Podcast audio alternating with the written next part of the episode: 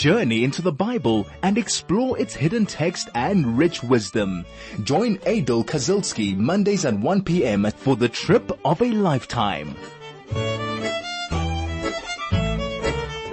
Yep, it's Monday again. Can you actually believe it? Shavua Tov. I hope everybody had a peaceful and a safe weekend. We are really uh, struggling now in South Africa with uh, the surge of the third wave, and um, I hope that everybody is taking heed of the medical advice and just keeping to oneself so that we can allow this monster to move out of our system again. And uh, one of the best ways, as I always say, to counter not only the negative feeling and the, the, the anxiety and the fear, but to bring a lot of positivity to the world is to learn Torah. And so that's why I'm here with you for the next three quarters of an hour and we are going to journey through the Bible. We've been discussing uh, Genesis. We're in chapter 29. We're actually quite at quite a dramatic place um, in the Bible we are at the point where our forefather Jacob cuts a deal with that swindler Lavan, his uncle, that he will work seven years to marry his younger daughter Rachel. And as we spoke previously, Rachel was destined for Yaakov. He, uh, she was the younger daughter of Laban. Yaakov was the younger daughter of Rivka, and they were destined for each other. But unbeknownst to us, or unbeknownst to, to the, the fate and how the whole story unravels, Leah, the older sister, knows that she was destined for Esav, but in fact did not want to marry him because of the bad name that he, uh, that, that, that he had made for himself. And so she cried herself so pitifully that God has mercy on her and in a twist of history and in a twist of fate, what we have in fact is that Yaakov lands up marrying Leah. So let's follow inside. If you have uh, the text in front of you, it is chapter 29. It's verse 22, Chaf Bet, and we are in the Parsha of Vayetze. As always, I welcome lots of comment, lots of questions. 34519 is the SMS line 061 895 1019 is our uh, telegram line. So let's get stuck into the first verse. Vaye'esof Lavan et kol hamakom vaya'ase mishte. Lavan invites all the local people and he makes a wedding feast. Now, Lavan is a swindler. Lavan isn't going to go pay for this lavish, beautiful wedding with, you know, 200 people and a, the top florist decorating the place and the best caterer making the food and the best band playing. He doesn't like spending money on anything and this happens to be one of them. So the Midrash actually goes and says that Lavan called the townsmen together and he went and said to them, you know what? It's in our best interest that we keep this man Yaakov for as long as we can. Why? Because you know how much trouble we have had with our water supply. As we, we read previously, we know that the, the entire city had to come together around a well and draw water from the well. And it had to be covered by a boulder so that others wouldn't use it. And he said, since this chappie Yaakov has come into our midst, no water um, we no longer have to draw water anymore because the water is plentiful. But if he leaves, if we get him to leave, we will have no choice. Um, we are going to land up in the same water problems as before. So I suggest, he says to them, um, you go along with my plan and this is my plan. What does he want to do? He says, tonight or on the night of the wedding, I am going to give my daughter Leah instead of Rachel. And in the dark, he's not going to know too, too, too much. He's not going to be able to tell the difference.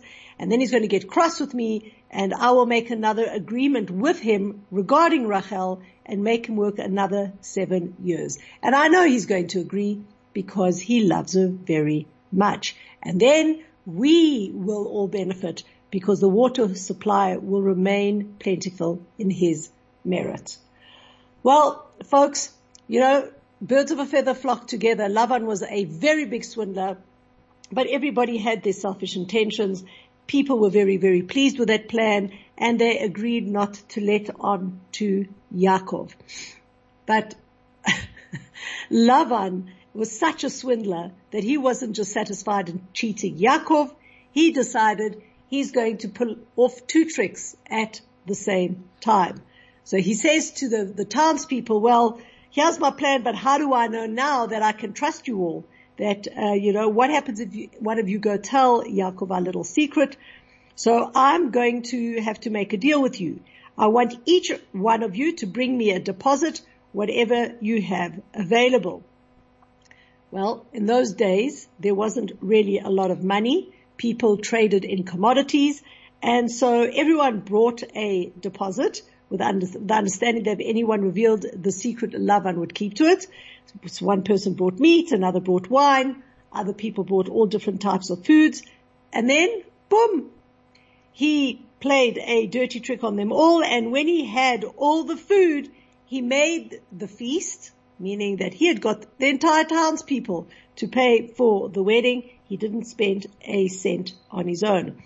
And that's why it says, Vaye'esof Lavan et kol anshe hamakom, that Lavan gathered all the people, Vayas mishte, and he made a feast. It should have been the other way around. Vayase mishte, you make a feast, Vaye'esof kol anshe hamakom. Then you gather everybody. When you're making a wedding, you first pay for the wedding, you pay for the caterer, you pay for the flowers, you pay for the band, and then you invite the people. You don't invite the people and then try to put together the feast. So this little verse comes to tell us that Lavan, good for nothing Lavan, true to himself, true to his, uh, his, uh, duplicity, not only schneis, uh, poor old Yaakov, but he also takes the townspeople for a ride.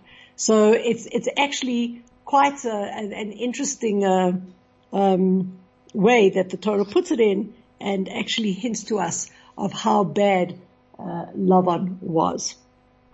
Right, let's continue to the next verse, verse 23. Vayehi ba'erev, and it was in the evening, vayikach Leah bito, he took his daughter Leah, vayave ota elav, he brought her to Yaakov, um, Eleha, and he consummated the marriage with her.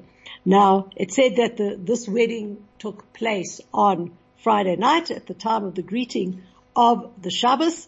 And the Midrash says something very interestingly that the people sat down and they began to sing Halea, Halea, Halea.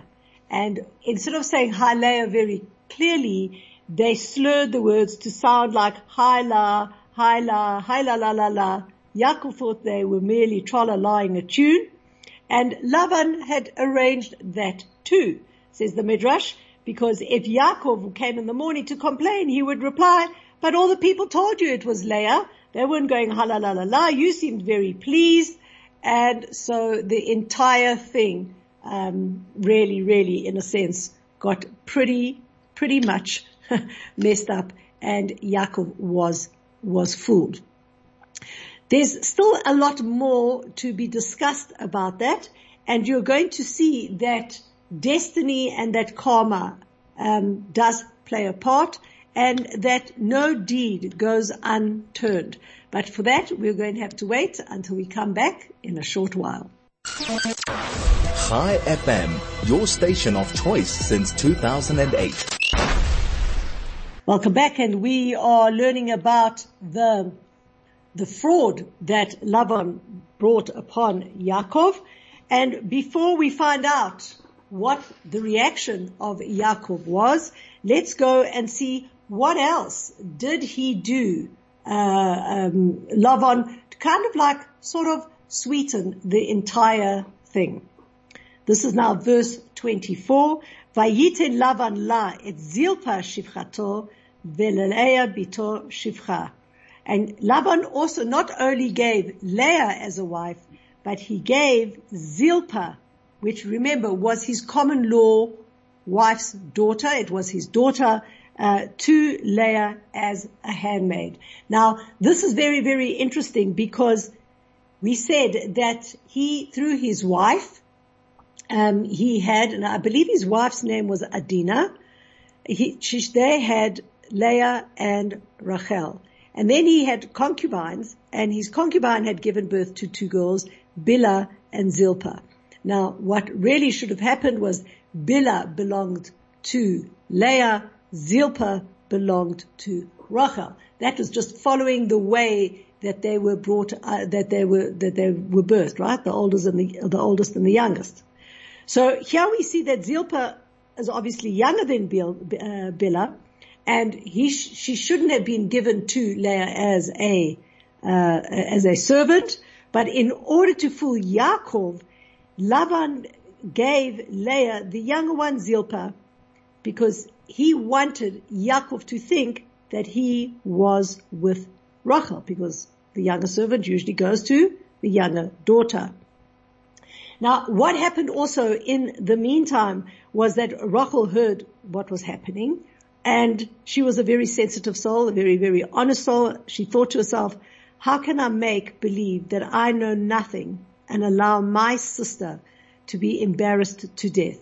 And if, if Yaakov now comes and asks for the secret password, she will now know what to answer and he will refuse, she won't know what to answer and she will refuse, he will refuse to touch her.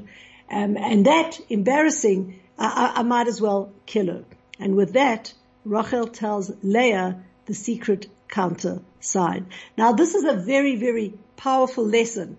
In fact, um, there is a, a huge indictment on anybody who embarrass, embarrasses another, particularly in public. It is considered as if you have killed the person. Now, um, hopefully you are not um, on the, the, the, the giving end where you go out and embarrass somebody, but you have unfortunately had the awful experience of being embarrassed and having it on the receiving end. Now, this idea of embarrassment, just one needs to actually think about it because one knows when one gets embarrassed, one wants the, the, the, the the place to open up. You, you, you want, you want the ground to be swallowed. You don't know, you don't want to be where you, where you find yourselves. And it is, um, you know, blood, it says, rushes to the face. You can turn red from embarrassment. That is, in a sense, the spiritual killing. Um, and it is actually a very, very bad um, uh, sin in in Judaism. So one needs to realize two things on the one side, if you are the uh, recipient of this uh, embarrassment, there are many, many stories that are told of our sages where they suffered tremendous embarrassment and they did not retaliate because they realized that this embarrassment was orchestrated by God and that they themselves had to learn a lesson, that they themselves were guilty of something. And this cause of embarrassment was a kapara, was a repentance, was a, a cleaning, a cleansing for something that they were responsible for. And so they took it upon themselves in a very, um, a very positive way in that they didn't retaliate to the person who had embarrassed. Having said that, nevertheless, he who gives um, a, a, remark that cause who, who, who makes a remark and, and causes one to become embarrassed is really, really held, held very, very accountable. And it, we need to think about that ourselves at all times and ensure that we've never ever embarrassed somebody. Not privately, nor publicly. Publicly is even worse because now you are slaughtering the person in front of other people. Um, and it is incumbent upon us to make sure that we go back to the person and ask the person for forgiveness. Not once, not twice. One has to go at least three times to ask for forgiveness. So, you know, during this time now where we are um, struggling with with with with with with COVID and with so much uh, negativity around us, sometimes one of the ways that we make the world better um, is by looking into ourselves and seeing what parts of ourselves is not, uh, you know, does not shine so brightly? What parts of ourselves um, have we used to to to to brought wrong on other people and go ask those people for forgiveness. So since we are learning this today, if you've embarrassed somebody, and I'm not only talking about yesterday or a week ago or a year ago, it could be 35 years ago, um, and you remember how terrible the situation was, phone up that person, apologize for your behavior because there is no justification for embarrassment. There is no justification for hurting another person. And so go on, make amends, and um, let's rise to the occasion as Rachel did. And can, you can just imagine the amount of self-sacrifice that Rachel had to go through. Uh, you know, here she's been waiting seven years to marry uh, the man who is in love with her, and at the last moment, because she realizes that her, her sister will suffer a tremendous amount of uh, of embarrassment, she forgoes her own needs so that she could save her daughter, I mean her sister from that. So go on and uh, ensure that you too um, are not guilty in any way whatsoever of embarrassing another person. And just one last note on the topic of embarrassment, um, and this is somewhere where perhaps we, we are more lax, even more lax, and where we need to to to be even more careful, and that is uh, with regard to the um, the embarrassment of children. How many times we sit um, in, in in adult company, or we're at the shops, or we do something, and unfortunately, our children do not behave in the appropriate manner, and uh, we lose it with them, and we start shouting, or we start calling their names or start, you know, doing a whole lot of things that are really, really embarrassing. Be careful not to embarrass your children. Not to say that you need to negate and to let them go with the bad behavior, but what you do need to do is you need to ensure that you do not embarrass them, both in public and in private. One needs to uh, educate our children on how to behave, need to show them right from wrong, but not in a uh, way of embarrassment. Thank you, Joseph. You said you're listening with interest to the tricks of Laban the swindler. Absolutely. Just one caveat to that. Don't learn from his tricks. Right. So we are at the point where Rachel, um, Rachel tells Leah the password and even more, Rachel actually goes one step further it says that she sneaked into the bridal chamber and every time Yaakov spoke to Leah, Rachel replied so that he could not recognize Leah by her voice. So, uh, Yaakov consummates the marriage without knowing that he had been tricked. He had asked his bride. She gave him the sign. She responded properly and all seemed all, all, all, all's well, but it did not end well. Let's look in verse 25. Vayehi baboker, and it was in the morning. Hi Leah. Behold, it was Leah. Vayomer el Lavan. Yaakov says to Lavan, Mazot asitali. What have you done to me? Halo berachel avadati imach. Did I not work for Rachel?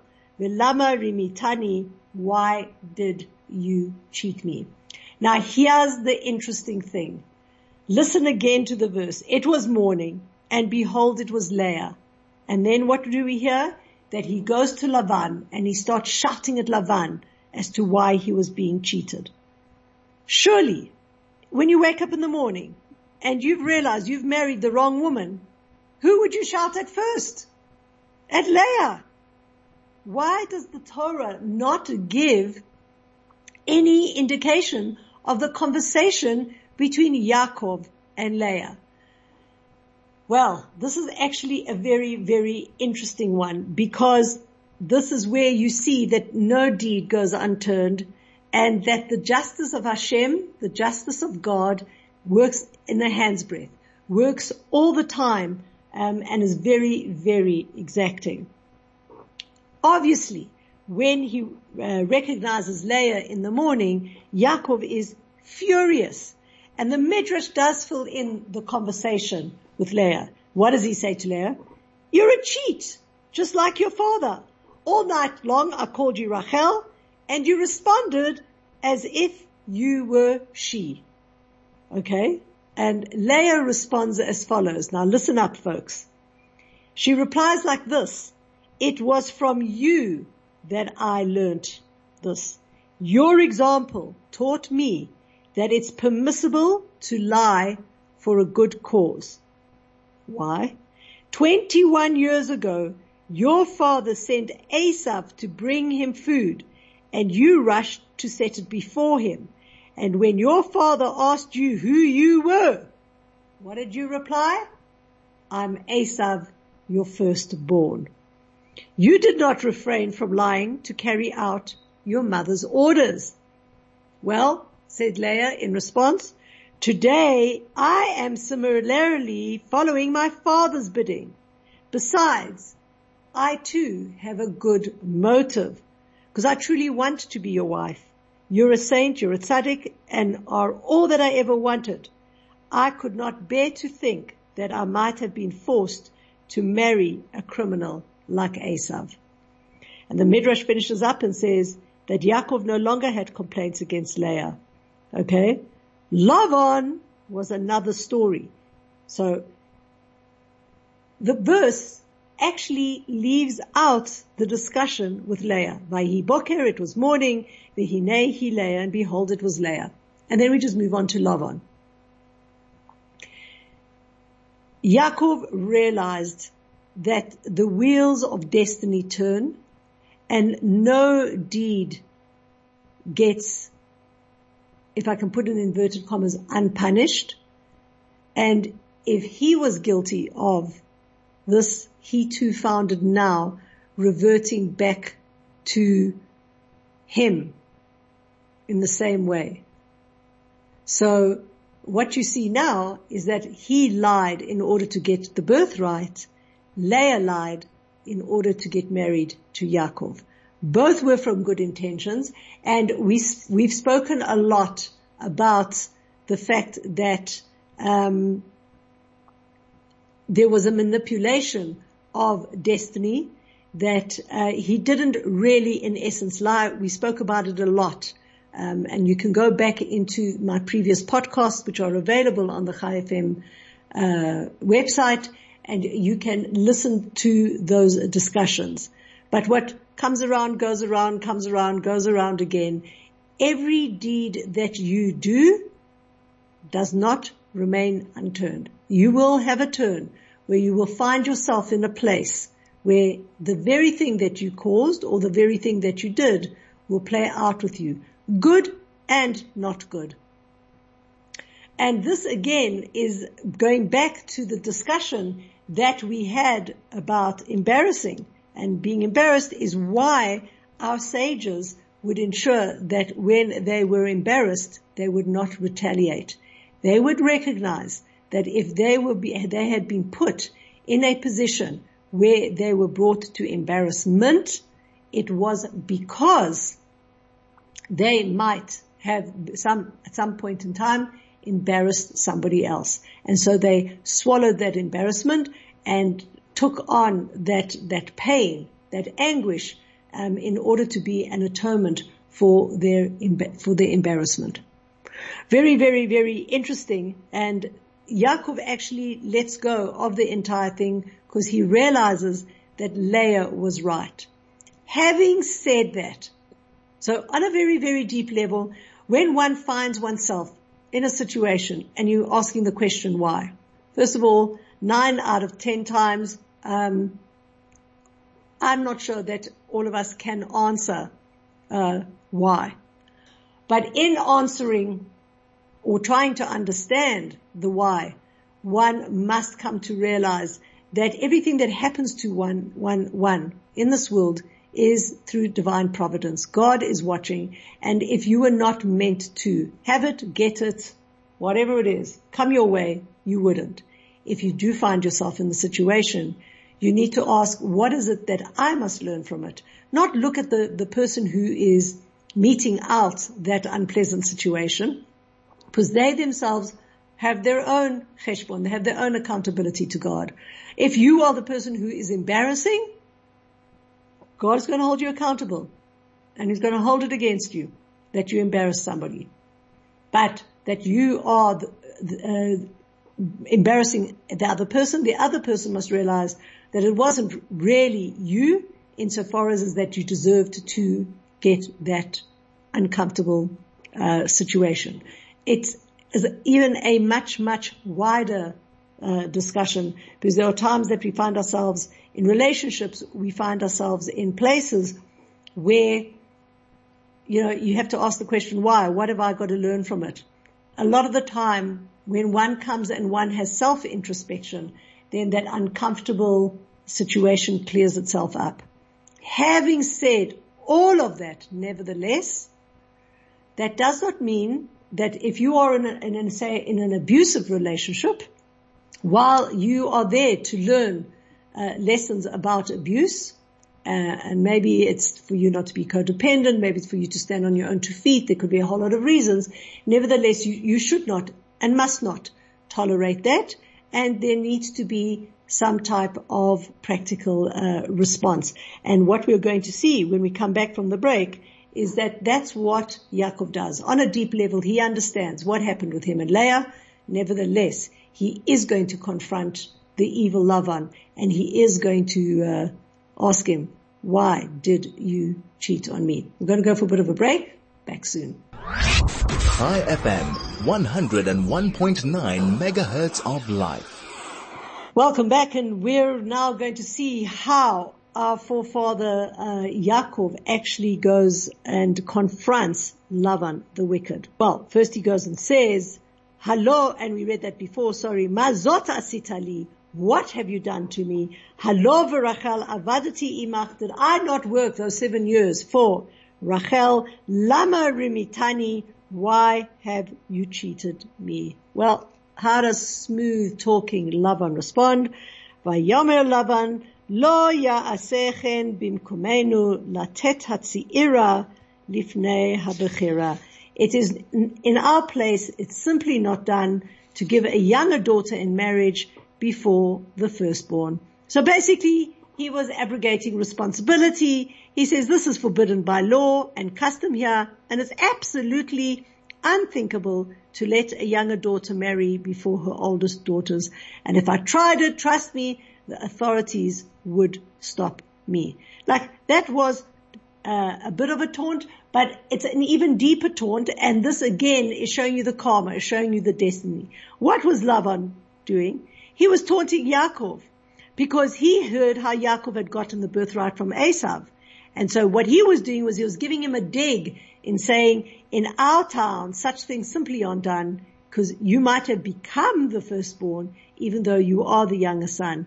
But hey, we don't do such things here. So that was a bit of a dig to Yaakov and this is uh, like a bit of a stech to Yaakov and Yaakov understands that, that you can see that whilst he got the, the, the, the birthright, um, he in fact wasn't the firstborn and, um, yeah, Laban was playing um, like a pseudo saint, saying, "Well, we don't do these things here, right, mate?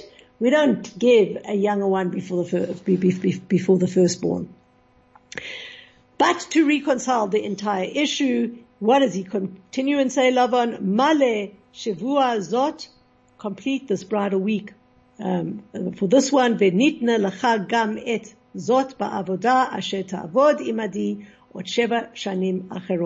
We will give you the other one in return for the work that you will do for me for yet another seven years. Okay, so um, it's very, very interesting that he uses the word we because he was going and insinuating again that all the local leaders again have agreed that they will make a great feast for your wedding and they will celebrate it and they've agreed for you to marry Rachel. I guess he's going to pull it off again that, um, you know, they'll pay for the entire wedding. So we don't have a lot of time left, but I just wanted to go through uh, some of the the laws that we use today, that we we apply today to um, um, Orthodox weddings, which actually derive from this parsha, from this reading about the marriage of Leah and Rachel. And of course, the most famous one is the fact that before the bride is led to the chuppah, the groom comes and covers the bride up, um, so that he can ensure that he is in fact marrying the person who he has intention to. Like we all smile about it now. It's actually a very, very beautiful custom, but that is derived now from the fact that Yaakov did not go check who he was marrying before she was veiled, and therefore um, we ensure that today the the groom sets his eyes upon his future wife before they walk down the aisle. That's one thing. Another question is why does then does she get veiled? Well, we know that the groom and bride are uh, born anew on their wedding day. They they actually fast, both of them, most times, unless it's a Rosh Chodesh, and that is because they're going through a personal Yom Kippur, they're going through a Day of Atonement, and the, all their sins are cleansed. And it says that the beauty of the bride is very, very powerful, um, and it be, it gets veiled so that no man should gaze upon her. It should only be she should only be for the eyes of the husband, and therefore we have the custom to veil after he's gone and seen that this is the girl that he is going to get married to. Um, she becomes veiled and she wears a veil. All of this comes right back down here um, in the custom of the marrying of Yaakov and what whom, whom he thought was Rachel, but in fact uh, uh, Leah. The other thing that uh, we learn from here is Male Shivua Zot, um, complete the bridal week for this one, and this is where we get the custom of Sheva Brachot, or as you say, Sheva Brachos. What does that mean? That means that once a bride and groom are betrothed, not only do we have a great feast to celebrate the wedding, but it is a custom for us to celebrate for seven complete days. Um, I joked with a um, a colleague of mine, an Indian, I said, I think that, you know, we, you can just say as much about the Jewish weddings that it's, it too is an Indian wedding. But if we actually look at it historically, it's probably the Indians that took it from the Jewish people that we go on for seven days. So what does that mean? What a Sheva Brachas means? It means that once in every 24 hour period, generally it's done at night, though there's, there's nothing to do it during the day either. Um, the family and guests come around together and we have a festive meal. And after the festive meal, everybody obviously washes for bread. And after the festive meal, there is benching, there's Birkat Hamazon, there's the grace after meals. And then there is blessing said on a cup of wine and the same seven blessings that are bestowed upon the bride and groom um, is uh, bestowed upon the bride and groom again. The bride and groom drink from those cups, and the custom is is that if there are any unmarried people um, uh, there, that they actually drink from that wine because it is a segula, it is a good omen for them to to get married. So um, bride and, and, and groom we celebrate for seven days. If a widower marries a widow or a divorcee, then that is cut down to three days. There's also a whole lot of customs of when to get married. Um, it's a custom to hold a, a, wedding when the moon is full. That is in the middle of the month, the 14th, 15th of the month. Um, it is a custom um, to get married. The best day of the week to get married is in fact a Tuesday. The reason being is that when we go back to Bereshit, you go back to Genesis, when God talks about um, the creations He made on every single day, when He brings them into being, at the end of every creation it says, and God saw that it was good. But on Tuesday, God says it was good twice. So if you want, if you are choosing to get married and you want the most auspicious day to get married, believe it or not, it is a Tuesday. We generally do not get married on a Friday, um, lest we come to violate the Shabbat, nor do we get married um, on a Yom Tov, on a Jewish holiday, uh, whether it's Pesach, Shavuot, Sukkot, Rosh Hashanah, etc. Um, because again, we might come, God forbid, to violate the Yom Tov. We also do not get married in the in Chol HaMoed, in the intermediate dates, day, uh, days, because we shouldn't mix festivities together. Two celebrations should not be mixed together. Uh, one of the other um, ideas is that one cannot make a wedding um, um, during the the period between Pesach and Shavuot. As we all know, this is the time of Sphira. Uh, Rabbi Akiva, during this time in biblical uh, times, um, lost 24,000 disciples. Um, in the first 33 days, they were wiped out, interestingly, by a respiratory plague called Ask, um, Askara. I kind of like think to myself, could this have been a biblical type of COVID? Nevertheless, um, we do not uh, have weddings during that time as it was a time of national mourning. I have one little small thing to say on that, but I'm just trying to give you a, a timeline. Um, and uh, I think that's where we're going to stop right now because I can see that we need to go for another break. Chai FM, 101.9 megahertz of life. We've got a, a couple of minutes. Uh, Joseph, thank you. Yes, it's important that every situation does have a lesson for us and it is important that we look into it. And that's where I really, really want to, uh, to, to, to end off very interestingly. And it just, it just caught my eye, like kind of like a, a side comment, um, where in the Me'am Lo'ez it says that Rabbi Akiva had 24,000 disciples and during these 33 days they were wiped out, out by a respiratory plague called Askara. And it says this respiratory plague known as Askara is the worst of all 930 known fatal diseases. And what is it for? It is a punishment for slander and malicious gossip. Now I am not pointing fingers. I am not making any suggestions. I'm just reading and I'm just dropping out a thought out there. Perhaps one of the ways that we can uh, work spiritually to get this COVID disease out of our hair, out of our lungs, out of our space is for us to go back kind of like full circle, um, back to, to, uh, to what we were saying in the beginning, that every situation is a lesson for us. There is a lot of slander. There's a lot of lashon hara. There's a lot of malicious gossip. There's a lot of embarrassing. There's a lot of anger out there. Let's make it um, our mission this week and every week, every day now, to speak nicely, to speak kindly, to speak benevolently, to speak only good. And if we have embarrassed somebody, if we have spoken ill of somebody, go up and say sorry, because that itself will be able to uh, turn the tide against this horrible disease that we are all battling. And with that thought, I wish everybody a wonderful week ahead. Please God, I will be back here this time next week.